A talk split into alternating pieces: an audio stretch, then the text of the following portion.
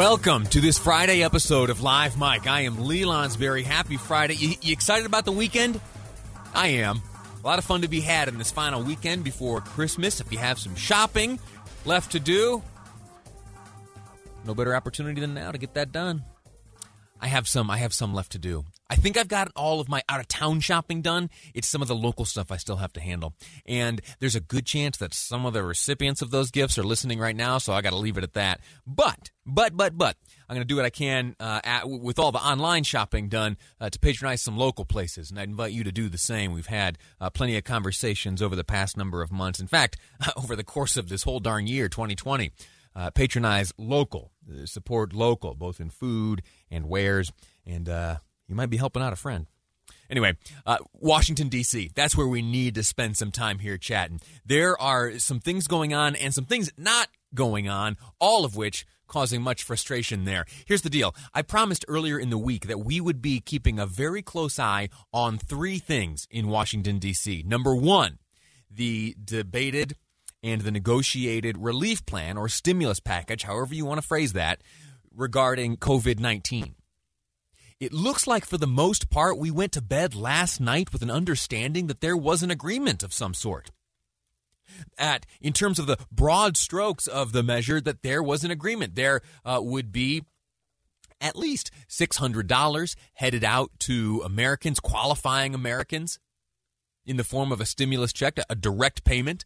In addition to that, if you remember, there was some confusion over whether or not that would replace the unemployment insurance, uh, at least federally subsidized unemployment insurance of three hundred dollars a week. Well, it turns out in the in the most recently negotiated version, we would see both direct payment to Americans plus an extra three hundred dollars per week in unemployment insurance subsidized by the federal government. Among a number of other things. And we know too that that that two of the three things that we've been following that I promised you I'd keep an eye on were likely to be tied together. That is the funding of the federal government. The the federal government's ability to spend money runs out at midnight Eastern tonight. If you can remember back a week ago, it feels like ancient history, but a week ago there was something called a continuing resolution passed, which essentially is the way Washington says kick the can down the road by exactly one week. The government ran out of money last week, but just ahead of that zero deadline, that zero hour, a measure was passed to buy an extra week.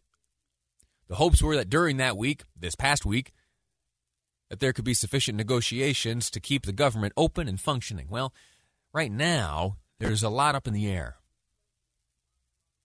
And it's not necessarily new. Let me tell you, I worked in Washington for a long time. You hear me talk about that. Uh, I was there for a number of Christmas seasons. And the Christmas season is the time of year where there is much uncertainty in terms of the travel plans of, of staffers and members of Congress, both in the House and Senate, because it is every year at just about Christmas time, on the eve of the Christmas season, there come some deadlines and uncertainty and the running out of the clock is often used as a negotiating tactic or leverage by one side or the other.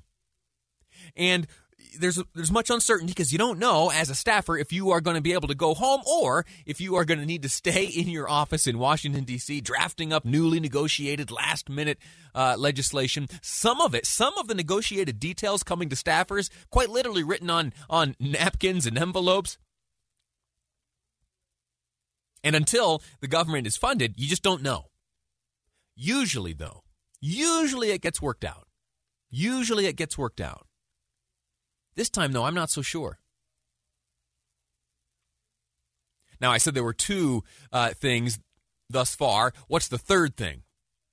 The third item has to do with the authorization of spending by our Department of Defense, national security. It's crazy when there is so much that is pushed to the very last minute, and the stakes are so high that the funding of our, our Pentagon is somehow the third thing I'm talking about. Yeah, sounds like a big deal. Here's where the situation stands now.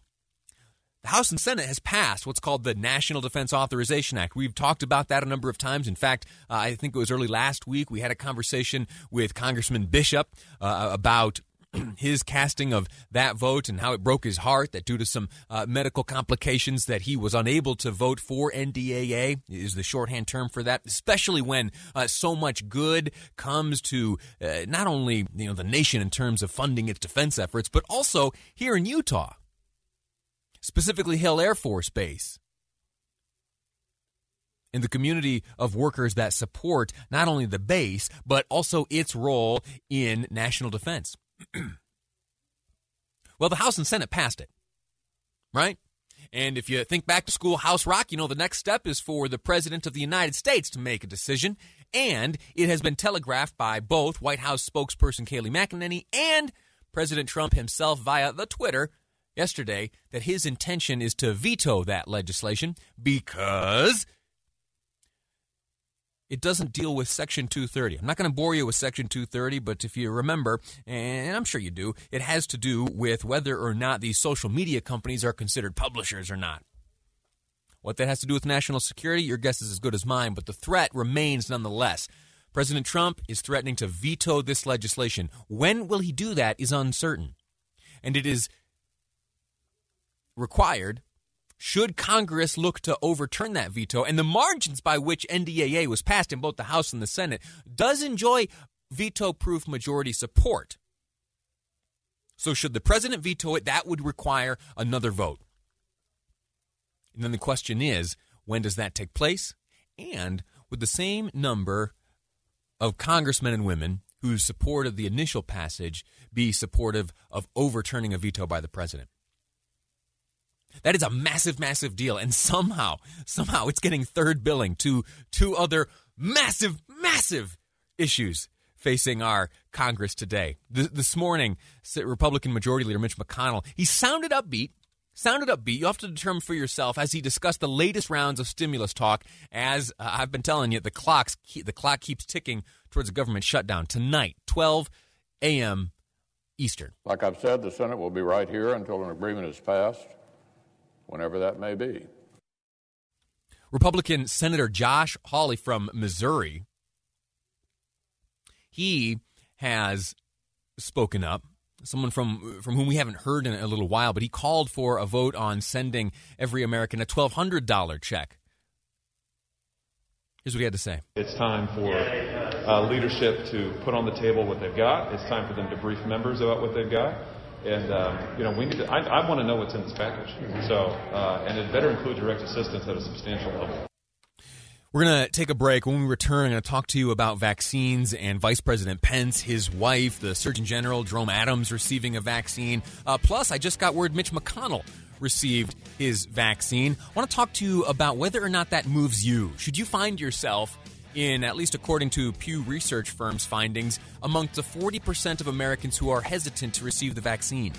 Does this public display by high ranking elected officials move you at all? We'll get into that next on Live Mic. I'm Lee Lonsberry, and this is KSL News Radio.